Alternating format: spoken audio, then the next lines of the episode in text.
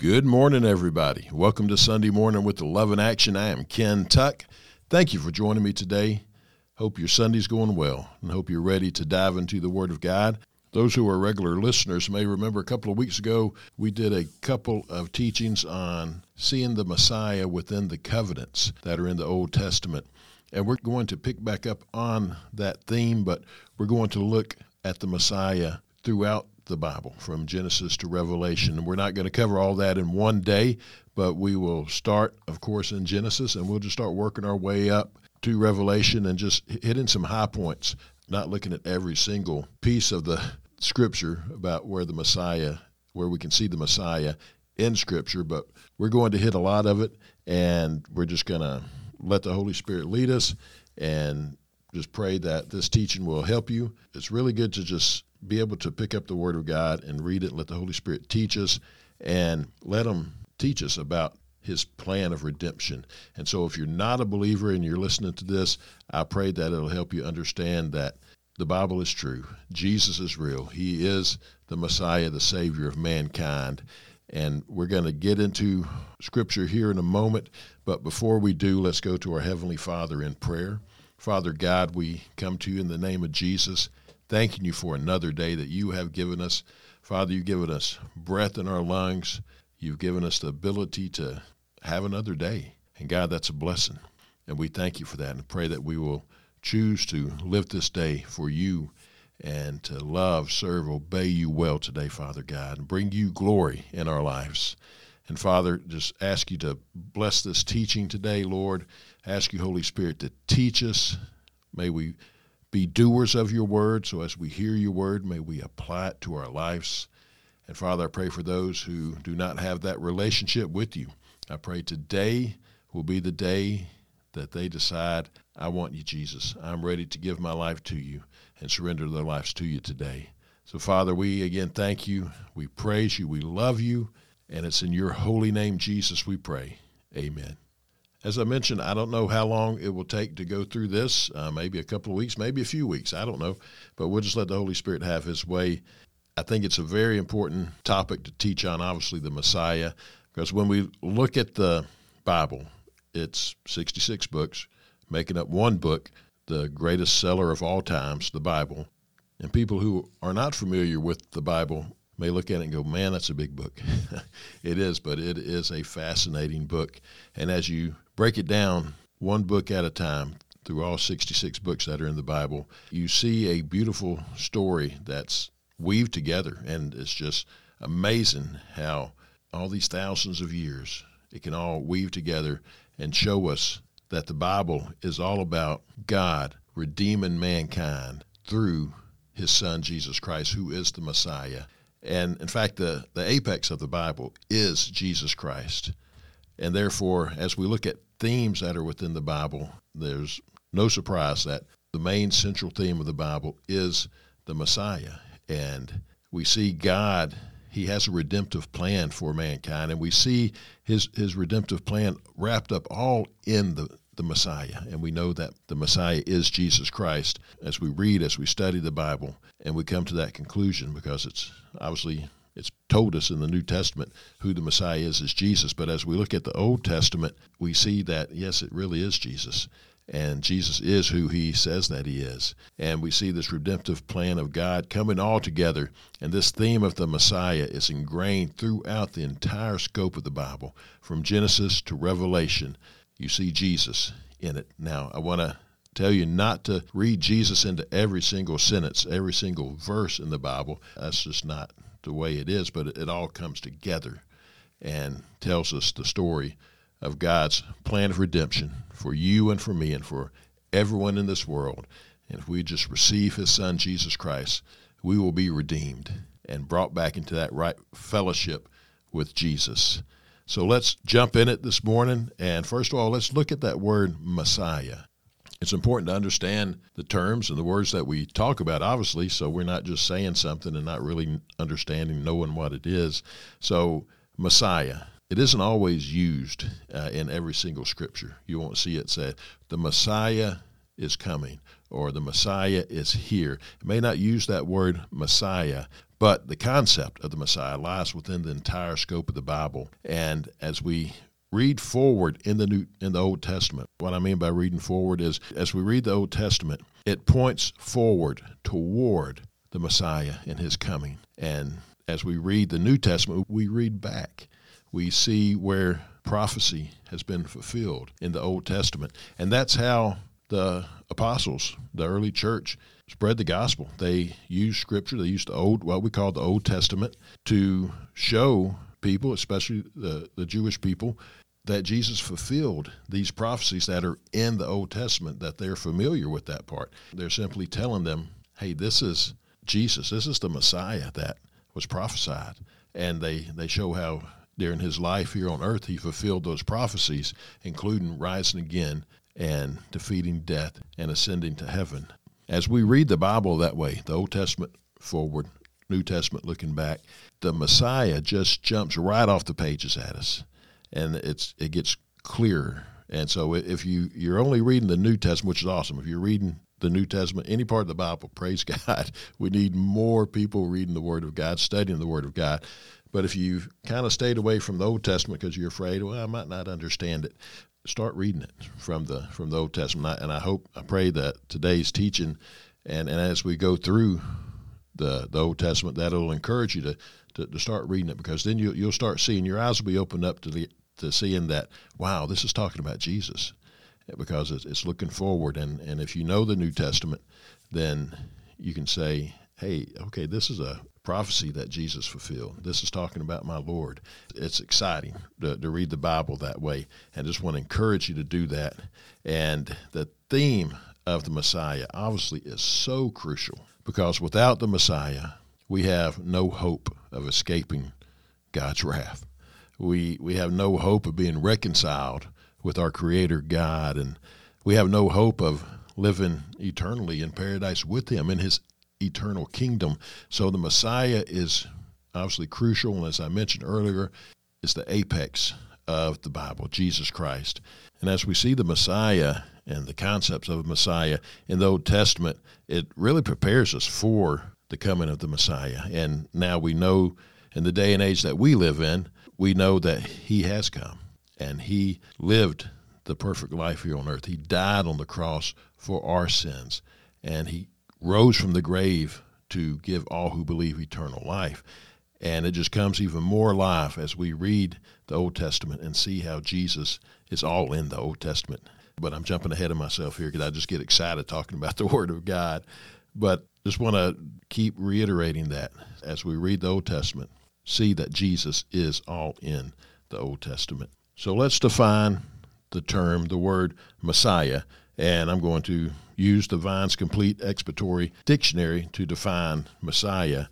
The Messiah is the anointed one, and it's used in the Old Testament to refer to one who is anointed with oil to symbolize the reception of the Holy Spirit, enabling him to do and assign tasks such as kings and high priests and prophets.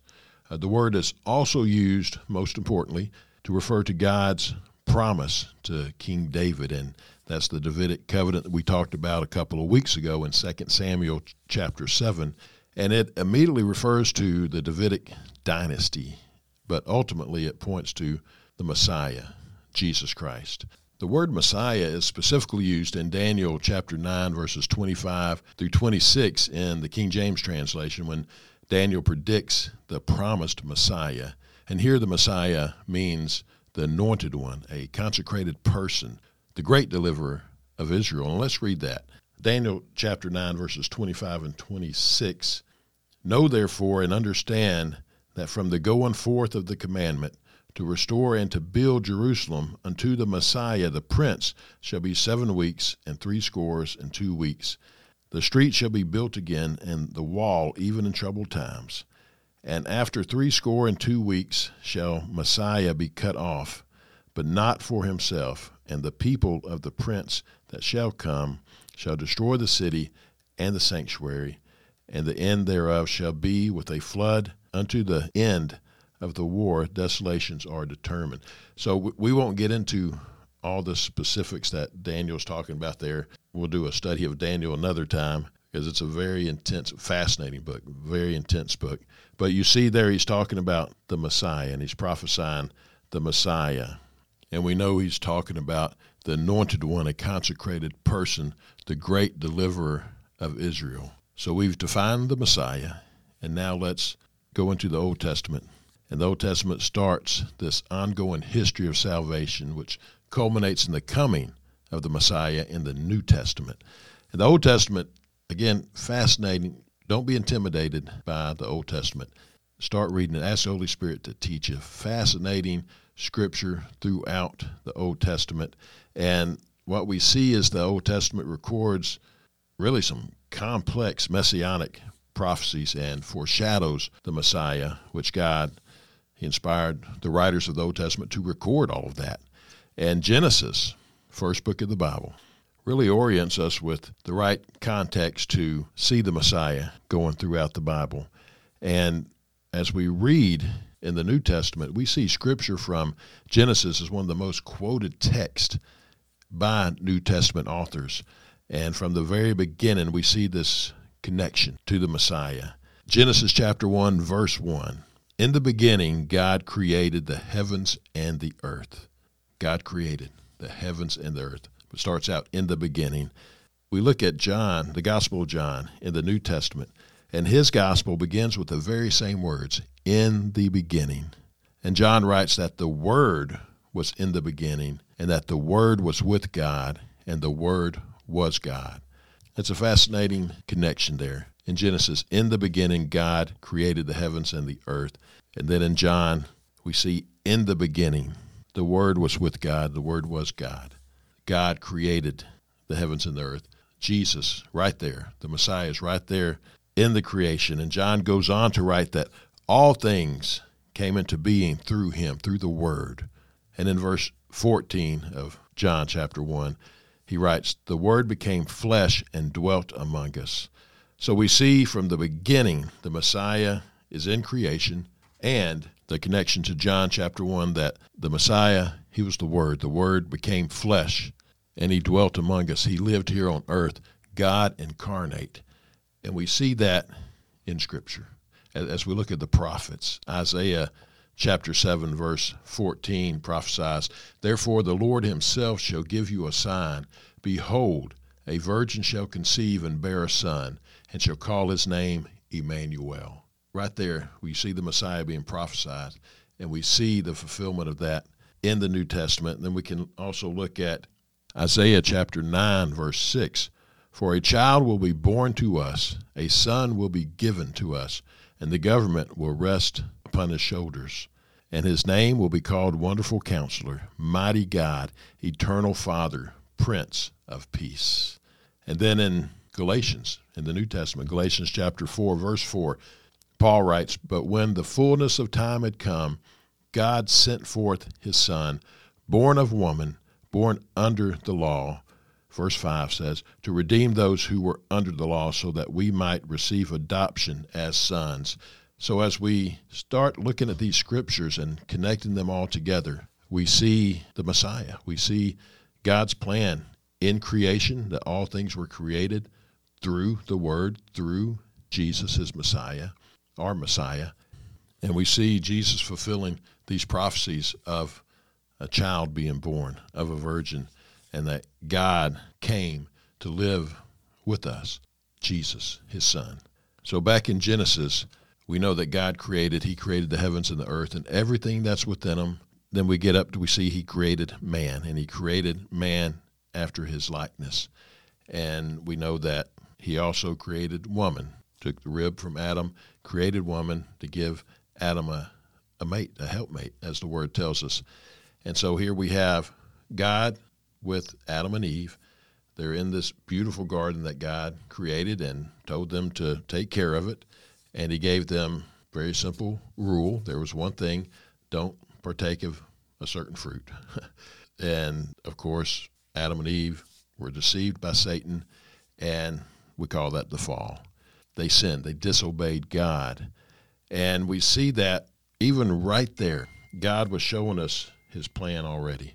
That He had a divine plan already in place, and this concept of Messiah is seen right here in Genesis chapter 3 verse 15 when God tells Satan, "I will put enmity between you and the woman, between your offspring and her offspring.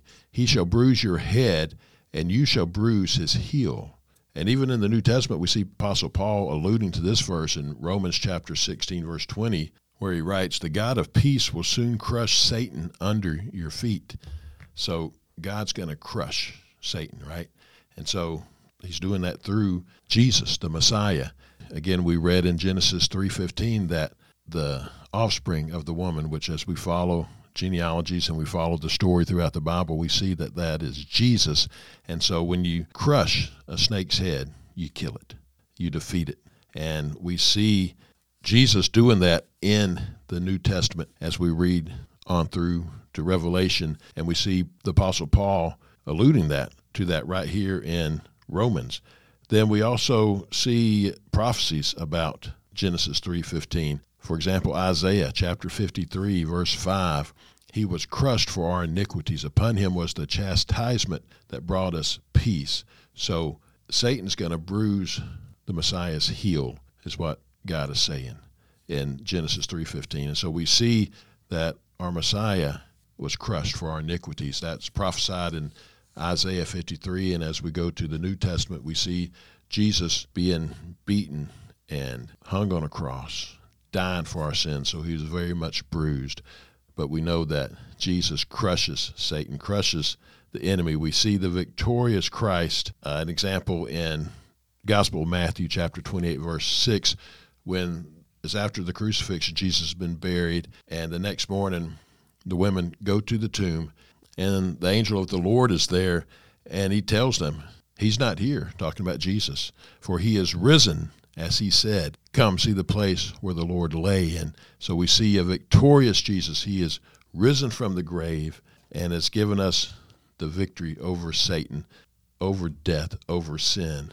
And so back to Genesis 3:15, we see this concept of the Messiah, and through this concept, and I, and I say concept because God, he doesn't specifically say Messiah there, but as we read and we understand and study and look at prophecies and look at the the New Testament, we see that that this is he is talking about the Messiah. This is the concept of the Messiah, and the hope of future victory over the serpent starts to emerge right there in Genesis three fifteen. And I love that because right there, there's this huge defeat. It looks like okay, man is just messed up. Adam and Eve has just ruined it for us, and at that point in time, they had because they were in perfect communion with God. There was no sin and they were with God, perfect relationship. And then when they disobeyed him, a just God cannot commune with unjust. And we were separated. We, being mankind, were separated from God because Adam, being the first man, he, he's our representation. He represents mankind, and disobedience brought that separation. And Adam and Eve, they were cast out of the garden. And at that point, it's like it's all over with. It's, we've ruined it. We've lost. But God, God's had this plan since before the foundation of the earth, and He presents it to us right there to give us that hope that a better day is coming. Because He's saying, I've already got a plan in place, and Satan thinks he's won. Well, he's wrong. He's going to be crushed, and my creation is going to be redeemed and brought back into fellowship with me. And that's all coming through the Messiah, His Son, Jesus Christ. So things happen pretty quickly it, it escalates from the fall to hey, there's going to be a much better future. I'm going to take care of this God is telling us, and so we see this in Genesis 3:15, this uh, allusion to a future descendant of Eve who will defeat Satan, and by using the singular term offspring, the offspring of the woman's going to crush Satan, right? So using that singular pronoun, he, it's obvious that God is referring to a son who will be in the lineage of the woman, of Eve. And as we follow the Bible storyline into the New Testament, we see that her offspring is Jesus, the Messiah. We see that through the genealogy uh, in the Gospel of Luke. Luke goes down through the genealogy of Jesus and it goes all the way back to Adam. And we see that this seed, this offspring of the woman who's going to bring this victory, is going to bring us back into fellowship with God the Father who's going to redeem us in God's great plan of redemption is Jesus Christ. He is the Messiah. And this storyline is also seen in Revelation chapter 12, where Satan and his demons are cast out of heaven and is enraged with the woman. And let's read that. Let's go to Revelation chapter 12. Here we see Jesus recounting the story of Satan being cast out of heaven. And we see that, let, us start in Revelation 12, verse 12. Therefore rejoice, O heavens, and you who dwell in them. But woe to you, O earth and sea, for the devil has come down to you with great wrath, because he knows his time is short. And when the dragon saw that he had been thrown down to the earth, he pursued the woman who had given birth to the male child. Then, for time's sake, let's just skip down to verse 17. Then the dragon became furious with the woman and went off to make war on the rest of her offspring, on those who keep the commandments of God and hold to the testimony of Jesus. And he stood on the sand of the sea. So we see that the dragon, who is Satan, is unleashing everything he has against God's plan here of redemption. And we know that that he and his demons stay very busy trying to destroy God's greatest creation, and that's mankind. But we have that hope. We have Jesus. We have the Messiah. And back into Genesis in verse 425, we see Eve give birth to Seth. And that's when the storyline of the Bible really pivots to a single line of Seth's descendants, which eventually produce a king through which all the nations of the earth will be blessed. That's Genesis chapter 12, verses 1 through 3, which is the Abrahamic covenant that we talked about a couple of weeks ago. And as the storyline of the Bible progresses, we are introduced to covenants, which we talked about uh, a couple of weeks ago.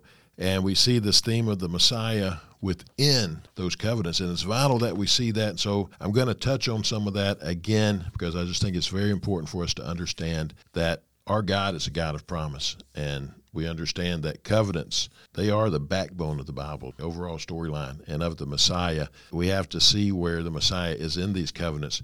And a covenant as we talked about is a relationship based on a promise. And covenants are signposts that tell us what god has for us. And he reveals to us his nature and his purpose. And then we also see humanity's nature through these covenants these covenants are all interconnected, and his covenants are really the underpinnings, if you will, of God's relationship with his people. And as we study the Bible, it's so important to understand the context in which it was written, the context of when it was written. And so I'm going to get a little technical on you here, a little biblical history here, or actually the ancient Near East history, which is when the Bible, the Old Testament was written. And it's important to understand that in the ancient Near East, that there were primarily two kinds of covenants. One was called parity, and one was suzerainty. It's important to know these because we're talking about covenants, and covenants are such an important part of the Bible, such an important part of the Old Testament, pointing towards the Messiah. And to understand what the covenant meant when it was written is important. So it's important to look at the history of the Bible as well. So we can read the Bible through the proper biblical lens and understand the context. And therefore, we can understand the Bible better. Because if we try to read the Bible in our context, it's, it's not correct. We need to understand where it's coming from. Then it makes sense in our context. So uh, a parity covenant is a covenant that's established between two equal parties, such as in in Genesis 31, where Laban and Jacob they were in covenant and for Samuel where David and Jonathan they covenant. So these are two equal parties, Laban and Jacob, equal parties. Jonathan and David, they're equal. They covenant with each other. Now a suzerainty covenant is between two unequal parties. One has power over the other, such as the Mosaic covenant where God passes down the law to Moses and Israel in Exodus 19 through 23. So there's the two main covenants of that time period the parity between two equal parties, and then the suzerainty, which is between unequal parties. God, man is what we're talking about, and obviously unequal because God is so much higher than we are. And so the first covenant that we talked about a couple of weeks ago was the covenant that God made with Noah. And we read about that in Genesis 6 through 9. And I've said this many times, and I'll keep saying it. Genesis is just such a fascinating book, one of my favorite books in the Bible. So many amazing stories here. And Noah is obviously one of it, one of those stories. And we see here in this covenant with Noah that God makes, like all the rest of them, if man's obedience, there's blessings. And if man is not obedient, then there's a curse we see God making a covenant with Noah, and God saves Noah and his family from his wrath because he saw how evil mankind had become, and he poured out his wrath by destroying the entire earth through a flood, except for Noah and his family and the animals that were on the ark. God saved them. So we see the concept of the Messiah in this story, in this covenant, because the ark is a preview of the Messiah and what the Messiah will do for us. As the ark kept Noah and his family and animals safe from God's wrath, so the Messiah will come and keep us safe from the wrath of God, to deliver us from the wrath of God. So, in essence, Jesus is our ark. He delivers us from the wrath of God. If we will trust in him as we read in 1 Thessalonians chapter 1 verse 10, we won't perish in our sins, John 3:16 we must trust him. Trust the Messiah. Trust in Jesus. And he will save us from our sins and he will save us from the wrath of God. And then we talked about a couple of weeks ago also how the rainbow is a sign of the Noahic covenant. And when we see one, we remember that God's covenant with Noah, that he promised to never destroy the earth by flood again. And it's also a reminder of his promise that he's going to send a Messiah to save us from the coming wrath on mankind. And we, you can read about that in Romans chapter 6, verses 5 through 11. And I'm going to have to stop right here. We're out of time. I'm just getting cranked up. So uh, come back next week and we'll continue the study of seeing the Messiah throughout Scripture. And we'll still be in the Old Testament next week as we read forward to the New Testament. And I, I, hope you are getting some things from this and seeing how we need to read the Old Testament and we need to read it forward, looking at the Messiah. And in the New Testament, we can we need to read it backward, seeing the prophecies in the New Testament, how Jesus has fulfilled them. But then also there's a future coming of when Jesus sets up his kingdom here on earth. But we will get into all that here in the coming weeks. And I, I tell you, just I can't stress enough. Be sure to read your Bible and don't just read over it, but Take your time, study it, ask the Holy Spirit to teach you, get involved in good Bible study classes at your church, get involved in good discipleship teaching. Just absorb as much of the Bible as you possibly can because it is so good, so exciting. And wow, you just see how much God loves us and that Jesus truly came to this earth died for our sins, rose again to give us eternal life. And if you have not received Jesus as your Savior and Lord, you can do that today by just talking to him right now. He gets you right where you're at. He understands you. You don't have to have any fancy language or any, there, there's nothing written in concrete on what you have to say except repent, as Jesus tells us to. That means ask God to forgive you, turn from your ways and turn to Him and confess Jesus as Lord. And believe in your heart, the Word says, believe in your heart that God raised Him from the dead. You will be saved. The Word of God tells us. Talk to Him right now. If, if you need somebody to talk with you, to pray with you, even give you some next steps, I'll be glad to do that. You can call us here at Love in Action at 334 494 4995. You can email me, ken.tuck at loveinactionministries.com. Jesus loves you. He wants to save you. And if you are a born again believer in Jesus Christ, tell people about Jesus. Show them his love. Tell them about what he's done in your life. Share your testimony. Let people know about Jesus. Well, praise God for His Word, and praise God for the Joy FM giving us opportunity to share His Word over the airwaves.